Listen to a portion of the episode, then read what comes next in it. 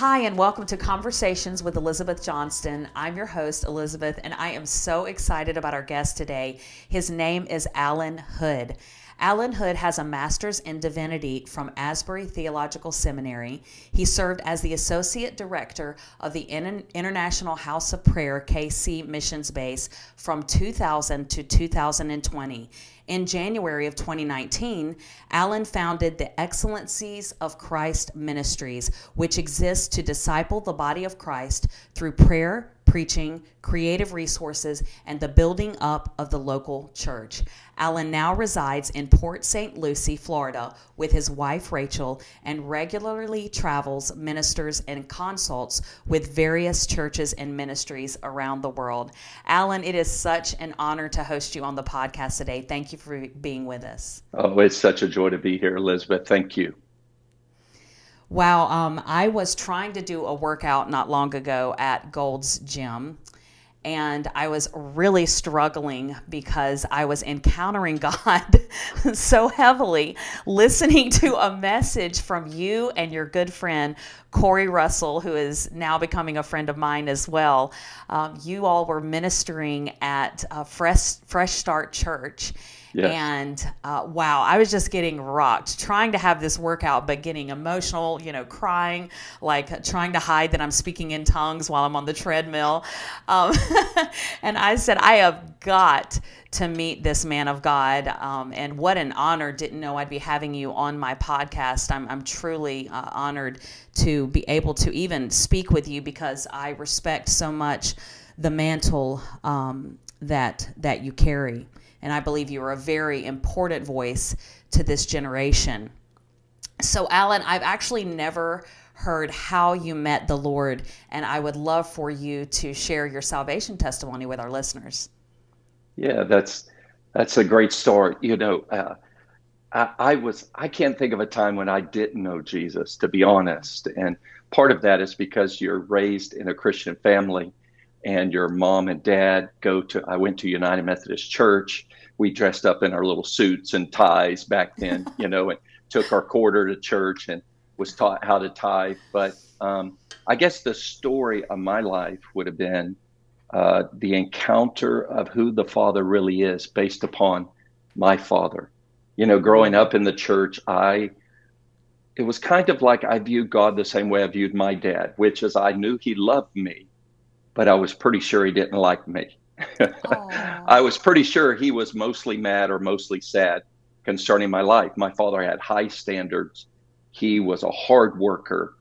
And it was the coming into the revelation that my father liked me as well as loved me. In wow. fact, his sole goal was communion with me. And in fact, when I was uh, in my teen years, I began to rebel. And it was in that time that my father began to break all the rules. He began to come after me. He began to pursue me with all of his heart. And it was in that moment that it kind of clicked to me. This is what Jesus is like. This is what the Father has done. He's broken all the rules. He's come after us in Jesus Christ.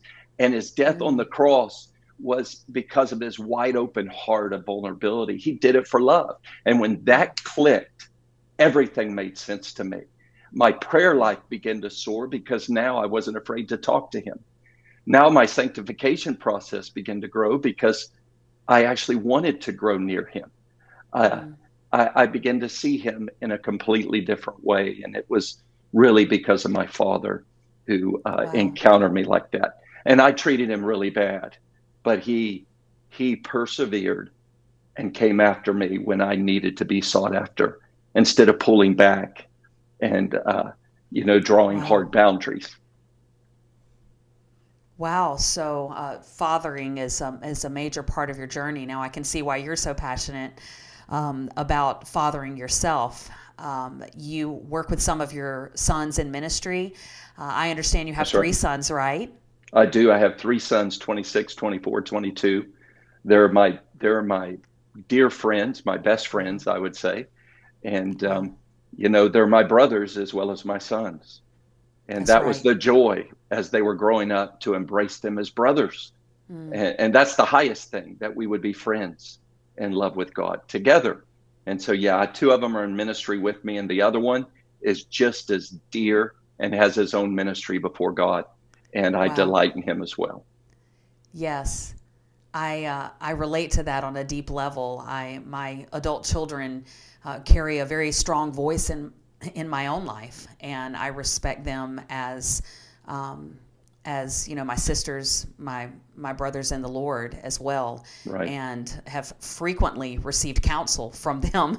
Um, and so I, I i really honor that. So you i heard you say alan that we have taught people how to father visions but not father families yeah wow. I, you know what i think i, I couldn't think... agree more I, I always said that my if I couldn't do it with my children for the last 20 years, I pretty much haven't done it.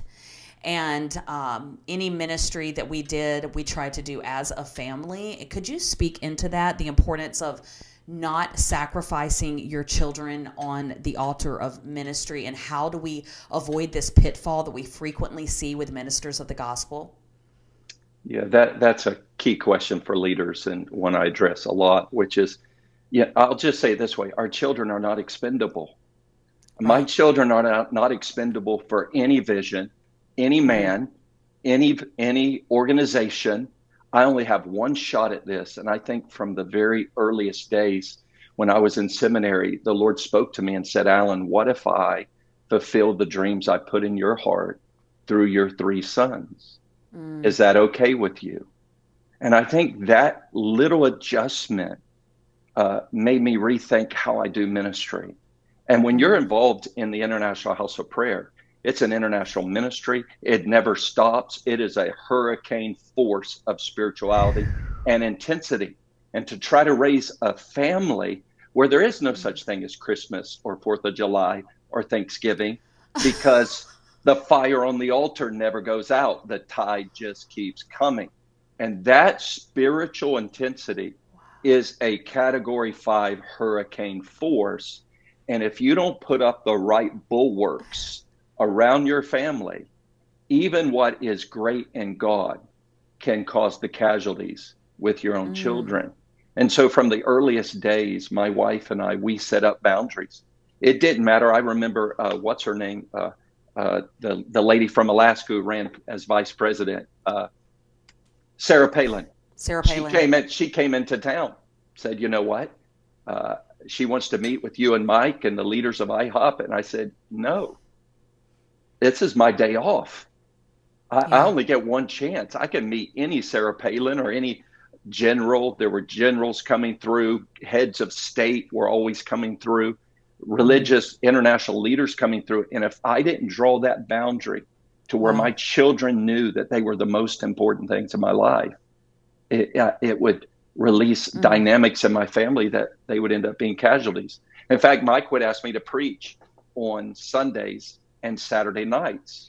And I said, Well, I'll preach on Sundays, but not Saturday nights. And he goes, Well, you have to do both. And I said, Well, then I won't preach. And probably for about five years, mm. I said no to Mike consistently because I refused to be distracted during my kids' YMCA soccer games.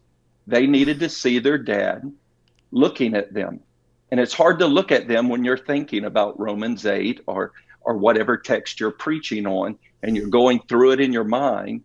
And we might think we're glancing at them, but we're really distracted. And it really matters. They can tell. And so I said no to him for probably five to seven years till finally mm. he gave way and said, Allen, good job. You held the line. I wanted to see if you would really hold the line. You did it and then he changed it where I could preach just on Sundays.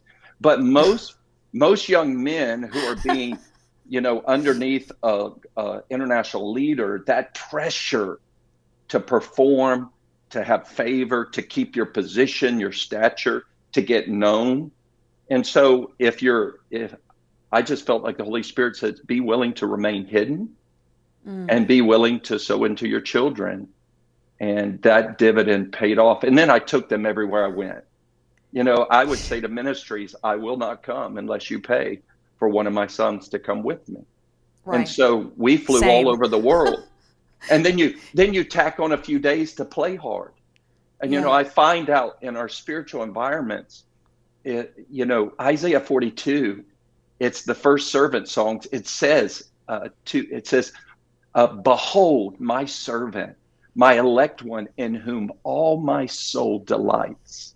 Mm. This is the Old Testament version of this is my beloved son in whom I'm well pleased. And, and what I begin to see there is, is that the father so delighted in his son that the son was willing to engage in bringing justice to the earth.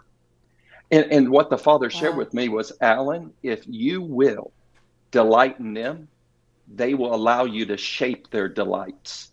If you will shower them with your pleasure, they will allow you to shape their pleasures.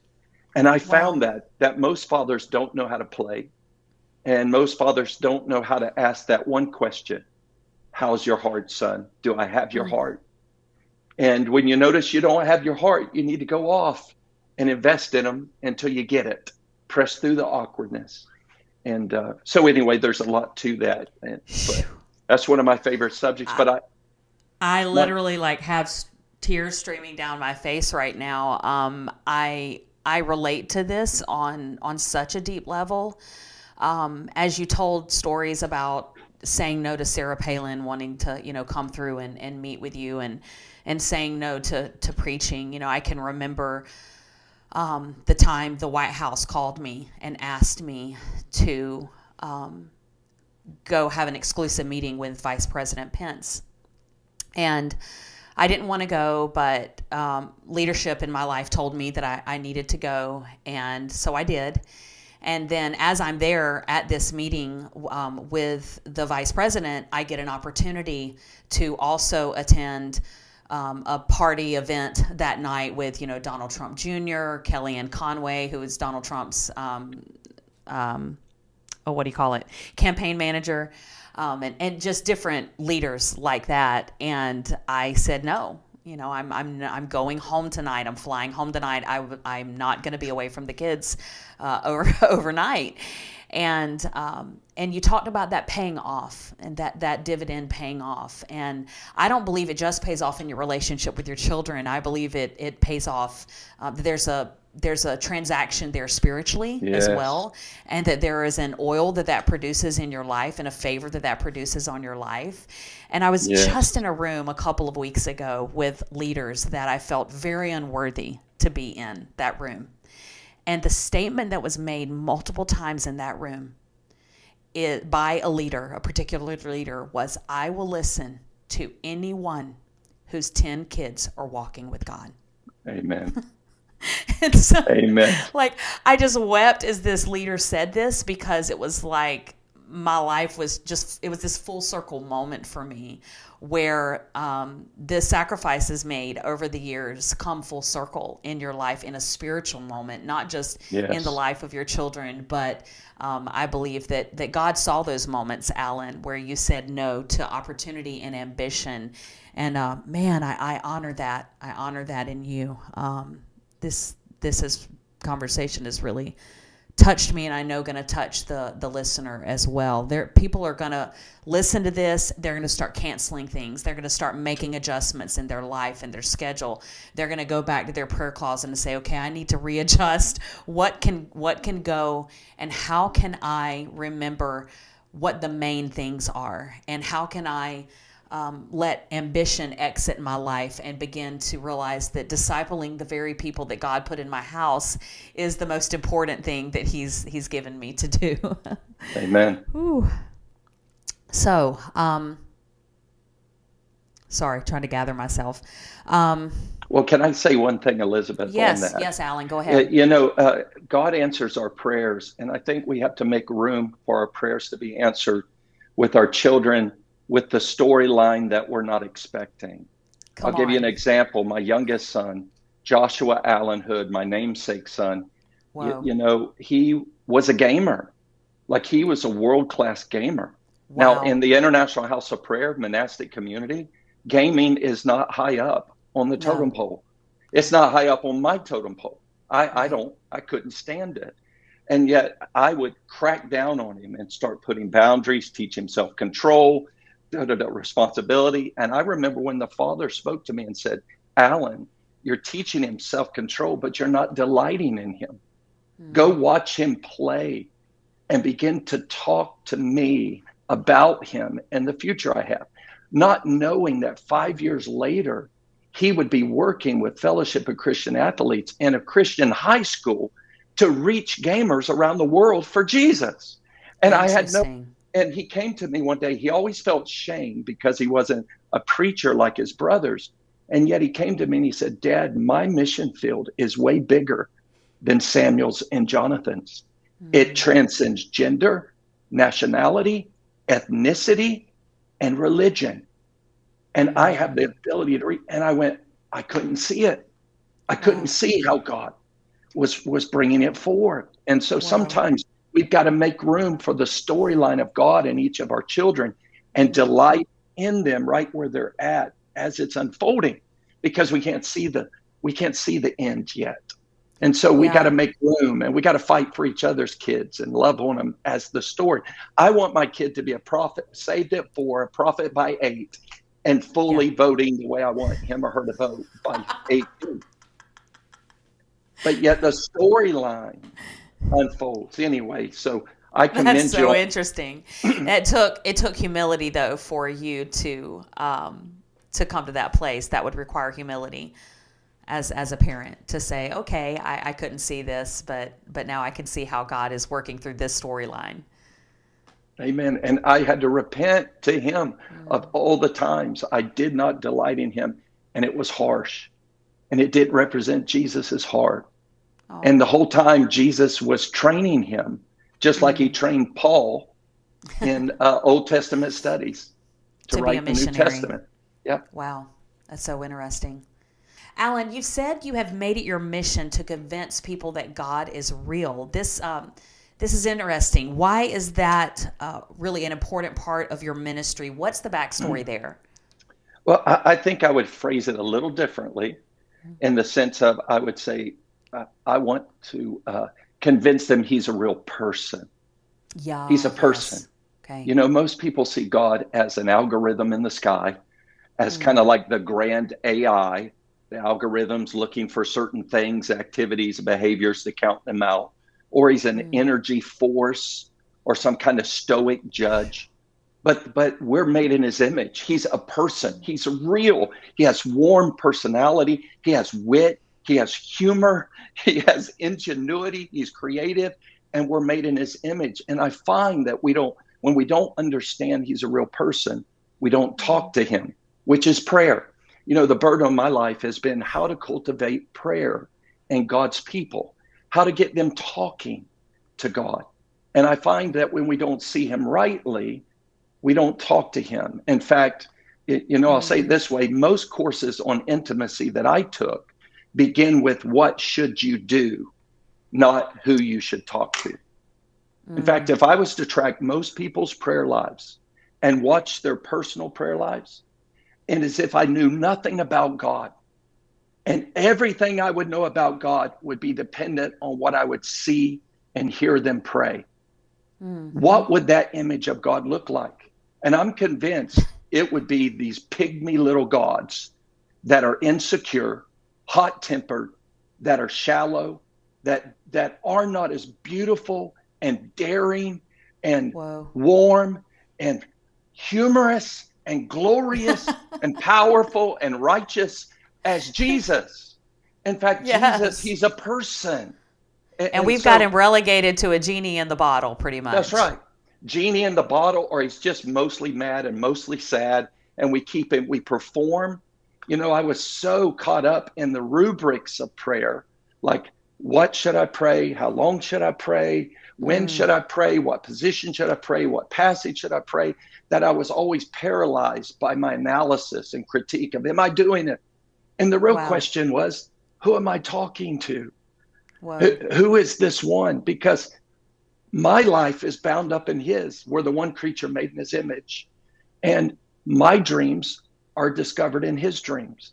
My personality is discovered in his personality. And so. I wanted I wanted to uh, talked to him desperately, but I was tripped up on the rubrics. And I think for me, uh, I want to take, uh, how do I say it? I think I think this it's best said. You, you know, I love my boys. I'll give my boys as a, as an example. I love them. I don't mind providing for them. I don't mind protecting them. I don't mind them eating all the darn food in my house. Like they they eat all the food in my house. Same. They, they don't even live here now, and yet they come in and eat my food. yes. They they call it their house, their right. bed, their clothes. Yeah. They haven't paid a dime for any of those things. And yet right. they're right. It is their house. it is their food. And I will say to them, I don't mind protecting you, providing for you, loving you. Just talk to me. Hmm. I just want you to talk to me, sons. And they would come home and I say, How are you doing? Good. I go, No. Like you better use more than one word. I want sentences. I want paragraphs. Right. And we find the truth when when the disciples came to Jesus and said, Hey, would you teach us to pray like John taught his disciples? And Jesus goes, No. What do you mean, teach you to pray? We've been talking all day. what do you mean? He goes, We've been talking all day. What do you mean, teach you to pray? And right. we don't realize they were talking to God. They were having the most amazing prayer life by talking to God. And I think we forget that. We don't talk to God. We we perform for God. We hide behind our Facebook personas in prayer. And yet I find that he desires that we talk to him and we yeah. give him space to talk back. And so that's the burden of my soul because you'll never grow beyond your your picture of God, how you really see him, and you'll never grow beyond your vulnerable authentic dialogue with him. Right. And then, and when you are saying you were tripped up in prayer, is this when you were at the International House of Prayer? KC? Oh, my. Can you imagine being in your early 20s? Actually, I would have been in my late 20s by that time. Wow. And you're you're wanting to succeed in ministry and you're put into an environment of 24/7 prayer. I had to pray 6 to 8 hours a day. I didn't know how to pray 10 minutes alone a day. And suddenly, your success is based upon your fortitude and prevailing in prayer. And I don't know anything. And I've got That's a lot sit, of pressure. And I've got to sit alone with God for six to eight hours a day with my good friend Corey doing the same thing in the seat next to me, sitting next to Mike Bickle, who had done it for 20 some years, but I hadn't. Mm. Right. And uh, and your success is when you open your mouth on the prayer mic, the pressure. and then there's world leaders in the room. Then there's political leaders. And you're oh like, I remember Mike, I went up to pray and Mike goes, Hey, no pressure. But that's the fifth wealthiest Arab sheik in the world right there. So please, so please don't blow it when you pray. I, I went, Explain for the listener who doesn't know the backstory of IHOP, which is sure. not a pancake shop, International sure. House of Prayer, um, just like in, in, elevator pitch, what IHOP yeah. was is. You know, at the day. end of the day, Mike Bickle had a had a praying church for 16 years where they prayed literally six hours a day. But the Lord had promised you're going to do night and day prayer in the spirit of the tabernacle David, which means music and intercession brought together. Right. And you're going to do it nonstop till Jesus comes. It will be a sign and a wonder in the earth. Mm. And so in 1999, May 7th, that began. My first staff meeting where I was brought on, Mike announced we're doing the house of prayer. And so we began this venture of the fire on the altar never goes out. And wow. so we will worship and then we will intercede and we will worship and intercede and that will go on four different sections of six hours apiece just like the waves of the seashore coming in and out and that's been going on for 20 some years now and so when that began what it was was a missions base which at the center of it was a 24/7 prayer room that served the city the region the nation the nations and so we would pray 24 hours a week as part of our job. And then we would do mercy deeds mm. or teach or, or some other ministry right. for 24 hours. And why and were leaders coming? Why were they attracted? Because the, the, I mean, where have you been on the earth where at any moment, doesn't matter the time of the day, 300 people are in a room with a full worship team, That worshiping many? God and interceding. Yeah, you'll come in at 6 a.m., there'll be 200 to 300 people. 4 p.m., 200 to 300 people. 8 p.m., 200, 300 people. 3 Wow. a.m., 200 people. So we had a thousand full time intercessory missionaries at our height. And so that doesn't count the part time and the volunteers. So we were a community of missionaries that had night and day prayer. We were under the Mm. conviction that we pray, Lord, let it be on earth as it is in heaven. Well, Right. around heaven, God rules from a place of unceasing adoration and perpetual prayer. Right. And so we wanted to do on earth, and we believe that before the Lord returns, there'll be an expression of night and day Mm. prayer as it is in heaven all over Right. the earth. In 1984, there were only 25 24 7 prayer rooms or prayer networks. Now there's nearly 20,000 around the world today.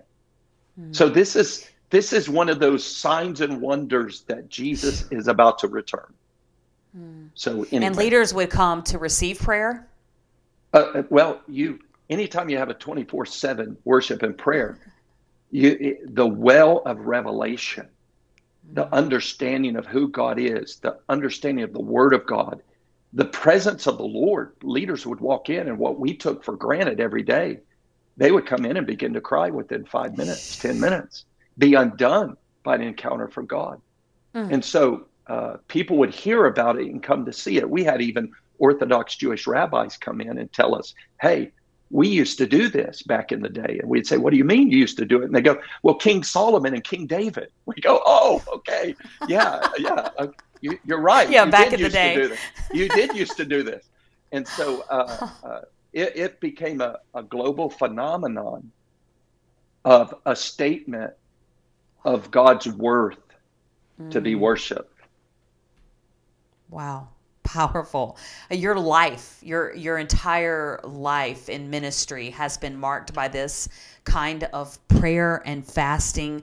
Um, you have invested so so many days, hours, and years of your life.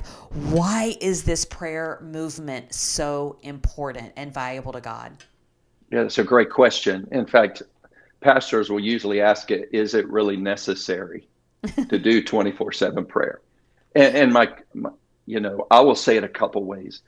Number one, it's it's not it's not our how do I say it? It's not out of balance to do this. I just want to say that clearly.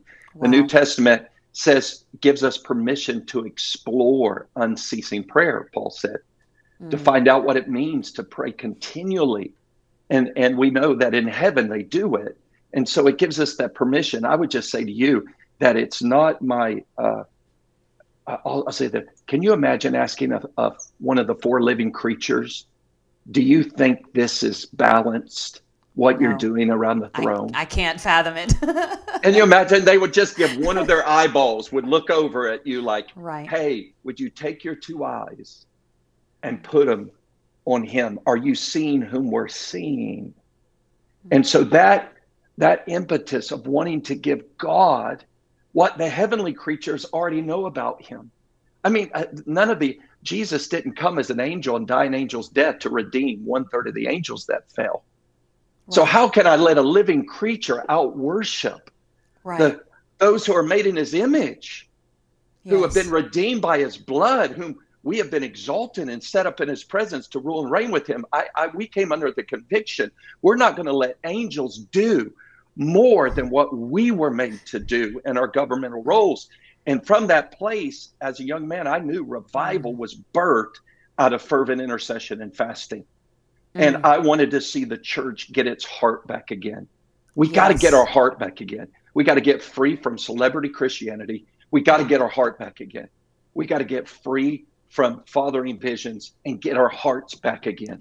And there's only one place I know to get your heart back is to put your two eyes on Jesus Mm. and to open your weak mouth and say weak words and pause to hear him tell you, I love you long enough to where he's worth everything. Mm. And that that changed everything for me. The way He I set so my worthy. life. And then I then everything made sense. I could die to I could give up anything he wanted me to give up. I could go anywhere he wanted me to go. Mm-hmm. I could do anything he wanted me to do because he had cultivated intimacy in my heart. Mm-hmm. And I don't know about you, but my biggest fear in ministry was am I going to minister and lose my quality of heart before him? Yeah, lose your family, lose your intimacy with God, oh, lose the things my. that are most valuable. Yes. And I go, I'm not willing to do that. And that was one of the first ministries I'd seen where Mike Mike Bickle gave us permission to cultivate mm-hmm. intimacy before we, you know, uh, ministered before people. Beautiful. And I, I don't want to ever do it any other way. Amen. Amen. May we all be addicted to that kind of ministry and that kind alone. Um, I want to segue into one of our last topics here. Um, Allen, the wilderness seems to uh, be a way that the Lord has to groom us um, for our, our calling and our future. Um, wilderness seasons are just seem to be a part of our spiritual maturation. I'm sure you would agree. And I know that I have personally grown exponentially during the most bone crushing seasons of my life. Um, can you tell us about, let us peer in maybe to um, the hardest season of your life and and let us know how you got through that season. Yeah, I, w- I would say I'm still in the hardest season of my life. It's Whoa. been a 10 year journey. Whoa. It's, uh, I would say it began when God poured out his spirit upon IHOP.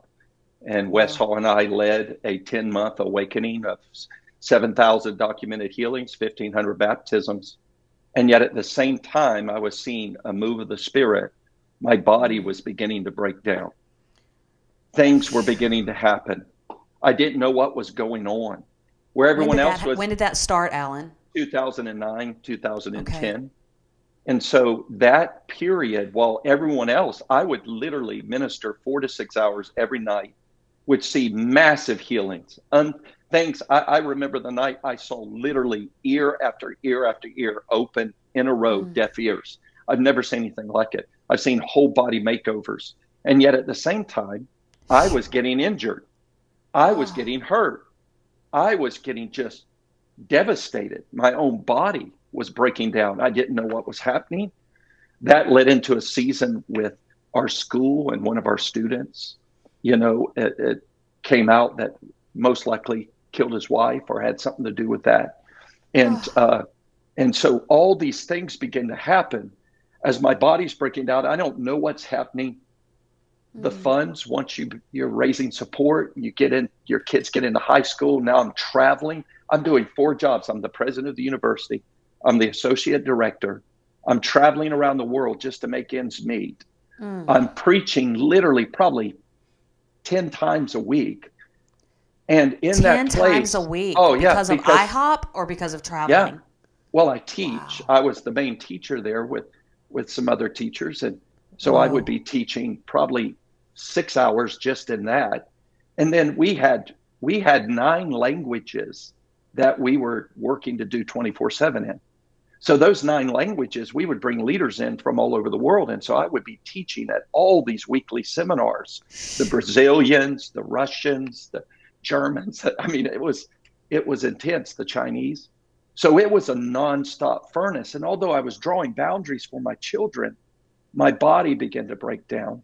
Mm. And in the midst of that, the Lord asked me to give up everything.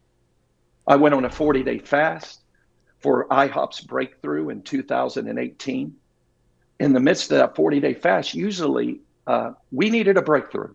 We needed God to break in to revive us to yeah. for another move of the spirit to revive our hearts to be able to make it and in that time i became more unsettled now usually you're about 10 days into a 40 day fast you get above the storm you sign up for another 20 years and you go i can make mm. it because god's with you i can begin to get more disturbed and my son called me on day 20 and said dad i don't think you're hearing god anymore and i said what, what do you mean, you, you little whippersnapper? Why don't you lead a home right. group?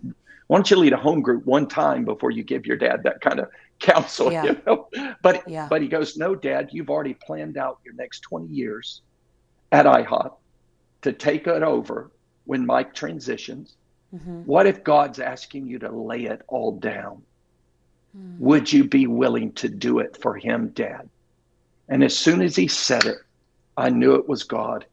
And over the next 20 days, the Lord would speak clearly and say, I want you to lay down your global platform and I want you to go seek me in Colorado Springs. And I want you to leave it all. Ugh. Completely shocked my spiritual father, my dearest friend, Mike Bickle. He he would keep saying, God's just going to send you there for 10 months and bring you back. But the truth is, God said, lay it all down. And in that place of laying it all down, and this, Elizabeth, we don't talk about this to our to the next generation. We just we tell God that we tell the next generation He's going to make your purpose the best purpose you can have. Yeah. Well, you got a bigger purpose. It's to rule and reign with Jesus forever.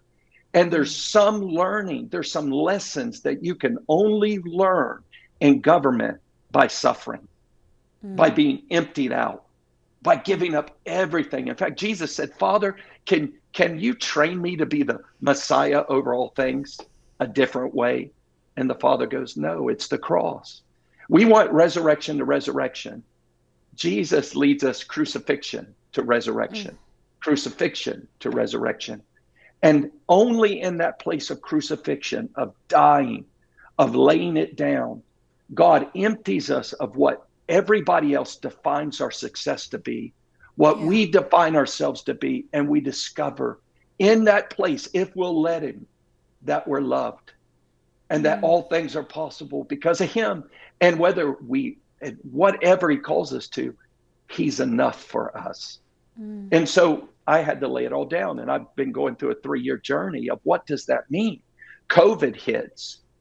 And the next thing you know, I'm alone in Colorado Springs. The prayer room shut down at the Jericho Center for a year and a half. And I'm going, what am I doing here, God? Like, mm. I, I, what am I doing here? And so that has been a journey that's led to this moment wow. to where my son said, Dad, I think you're I think God's trying to get you to steward your message in a better way. My generation won't listen to you preach for 3 hours at a time live. Right. Would you do it? Would you let me take your content and do a master class style for right. 10 and 15 minute chunks? And would you go on a journey to disciple the world through what he's given you? Mm. And I again, my deliverance was in his mouth. And so I didn't want to do it, but I said, okay, I'll do it. The world shut down anyway. And right. that led to the birthing of the next season. And this is what I'll say if we will cooperate with the wilderness, mm. God empties us out to make a landing strip for a greater amount of his presence to hmm. birth us into the next thing that we can't even see. So I'm so grateful for the wilderness. Mm-hmm. It's where Jesus learned maturity. In fact, I'll say this one last thing and I'll quit talking, which is do you know the only time Jesus used the word Abba in the Gospels is Mark 14 in the Garden of Gethsemane? I did not know that. In the Gospel of John and the rest of the Gospels, he uses Pater, which is Father. But in the garden, in the midst of the suffering, he says, Abba. And I don't know about you, but mm. in that place of trial tribulation, suffering, crushing, brokenness is where he comes to me. And that's where I discover he's not just my God. Yeah. He's my father. In fact, Jesus on the cross said, I don't know where you're at or why I'm here, but Father, into your hands I commit my spirit. And I find that that is a lesson that most of us don't want to teach the next generation. In fact, mm-hmm. Romans 8 says, You are a son if you suffer with him. But we don't talk about that aspect of the Father's heart, but we should, because that's yes. where the gold's at. That's where the acceleration's at. That's where the emptying out, the expanding our capacity. Oh, I tell you, right. don't waste waste a good trial. Oh, don't waste it. You, you want it. So anyway, but there's a lot more to be said. But that's that's some of my i'm still in it is my point wow, wow. i'm waiting to see the next season But if we don't teach this to the next generation, you know, we're going to see spiritual miscarriage after spiritual miscarriage, Yes. right? Because they are expecting life to be from glory to glory. They do not understand necessarily that God's kingdom is an upside down kingdom. Yes. You know, you don't you don't get to um, the next level of of carrying His presence and His glory by cashing in on your connections. You know, you you get it through suffering well, oftentimes, Yes. right? Yes. No, you just said it. You just said Right. it. And you know what? That was the single defining uh, uh, characteristic of the apostolic in the New Testament suffering. Amen. Not your networking, not your charisma, not your Hollywood glamour. It's your ability to suffer with Him. That in dying, I carry about in my body the death of Christ, so the life of Christ may be released in you. and so much of our journey is how really is boiled down to how are we responding to trials and suffering and warfare right? Like for the young believer listening right now um, allen who who respects you and um, just knows that you you carry an anointing on your life i would love for them to hear the seasoned allen hood speak to how to be victorious through that warfare. You've shared with us about your warfare. Um, you've shared that you're very much, you know, still possibly navigating, hopefully, the end of that seas- season uh, that you've been in. But how have you navigated this and not um, despaired? Yeah, uh, you know what? I, I would say John John 15 and 1 John 2, 12 to 14 are really good pictures. John John 15 is pruning. Do you know the only scripture where it talks about authority and intercession is in the context of being pruned? Mm, Is in the pruned. And Jesus says, if you abide in me and my word abides in you, you can ask the Father anything and he'll give it to you, for by this he's glorified. That's power and intercession. Ask the Father anything, he'll give it to you. The qualifiers are in the place of pruning, abide in him, his word abides in us. First John 2, 12 to 14 says it this way. He's going to talk about the faith that overcomes the trials of the world. And he goes, he addresses the spiritual status of believers. He goes, Hey, I write to you, dear children, because you know your sins are forgiven. right. That's the first place. In the trial, to know your sins are forgiven. I find that when the trial comes, it's the rage of Satan, the sovereignty of God, and my own sin and weaknesses that gets me into it. And you go, well, what's the percentage of each? I don't know. I just know that when the enemy comes, historically and biblically, the saints don't respond well at first. Mm, You get overwhelmed. And in that place, you've got to rest in the blood of Jesus. yeah. Dear children, know your sins are forgiven. And you rest there. Then the next the next one he addresses is, and I write to you fathers because you know him who is from the beginning. In other words, I write to you fathers because you've been through this and you know God's faithful. Mm, You're going to make it. And then he gives the key for how to move from being a spiritual child to a spiritual father. I write to you, young men and women, Mm. because you are strong. The word of God abides in you, and you've overcome the evil one. I find that in these times of trial, don't waste it. Embrace it. Embrace your weakness and, in, and lean into the forgiveness and blood of Jesus and begin to devour the word. mm, The word that God wants to put in you in that season of trial is going to be your escort into the release of the anointing in the next season. Through the trial, God forces you to study what you would have never studied, to meditate on what you would have never meditated on. You to remain comfortable, but He drives you to the Word, and that gives you the strength to overcome the evil one, so that when you come out of that season of the wilderness leaning on your beloved, you can say, like all the fathers and mothers of the faith, mm. He was faithful. Amen. Amen. Amen. I, I love, as a female uh, and mother, to uh, liken it to a birthing process. And Yes. yeah, been through a lot of birth with 10 children so and the contract and the contractions. When you talk about leaning in yes. to me um, i liken it to embracing the contractions as they as they come.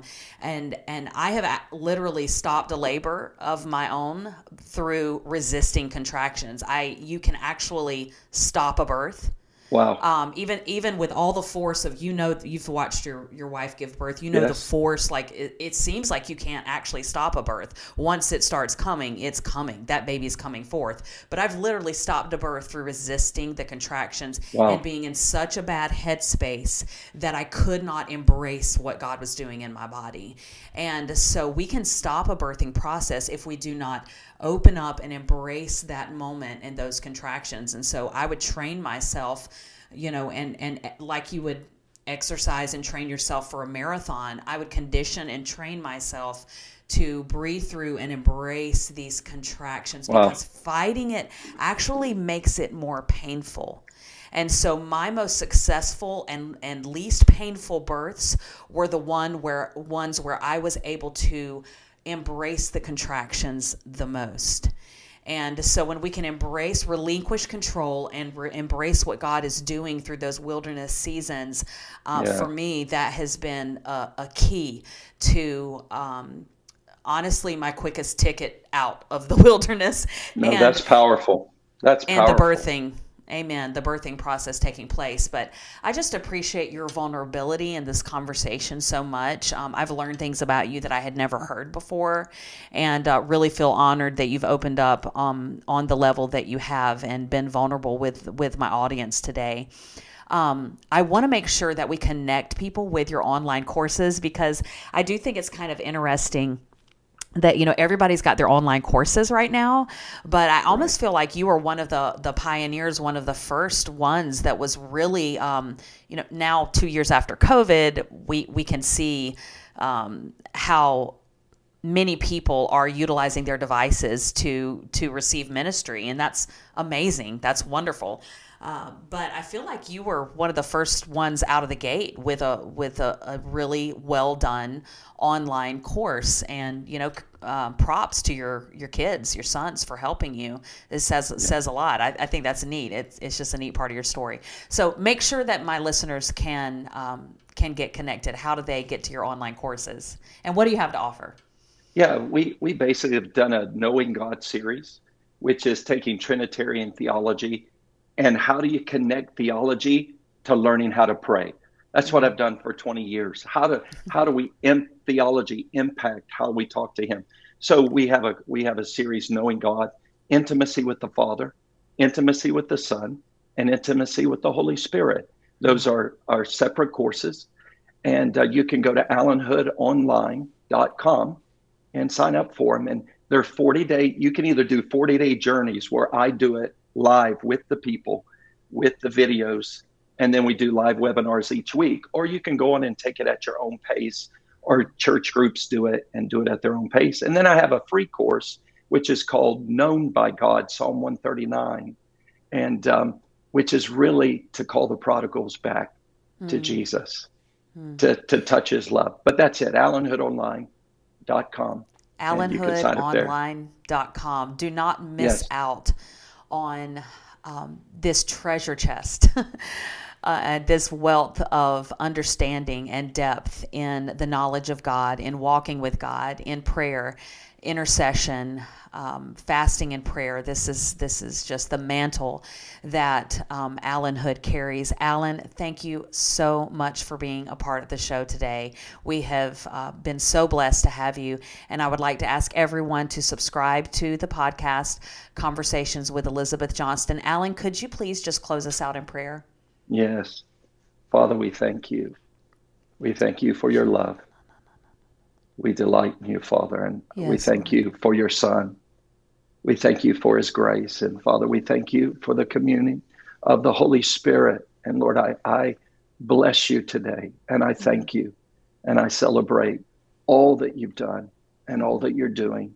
And Lord, I do ask for grace upon the body in these birth pangs that are coming to prepare for your Son yes. and his rule and his reign over all the nations. And so, Lord, get us ready Jesus, come to us.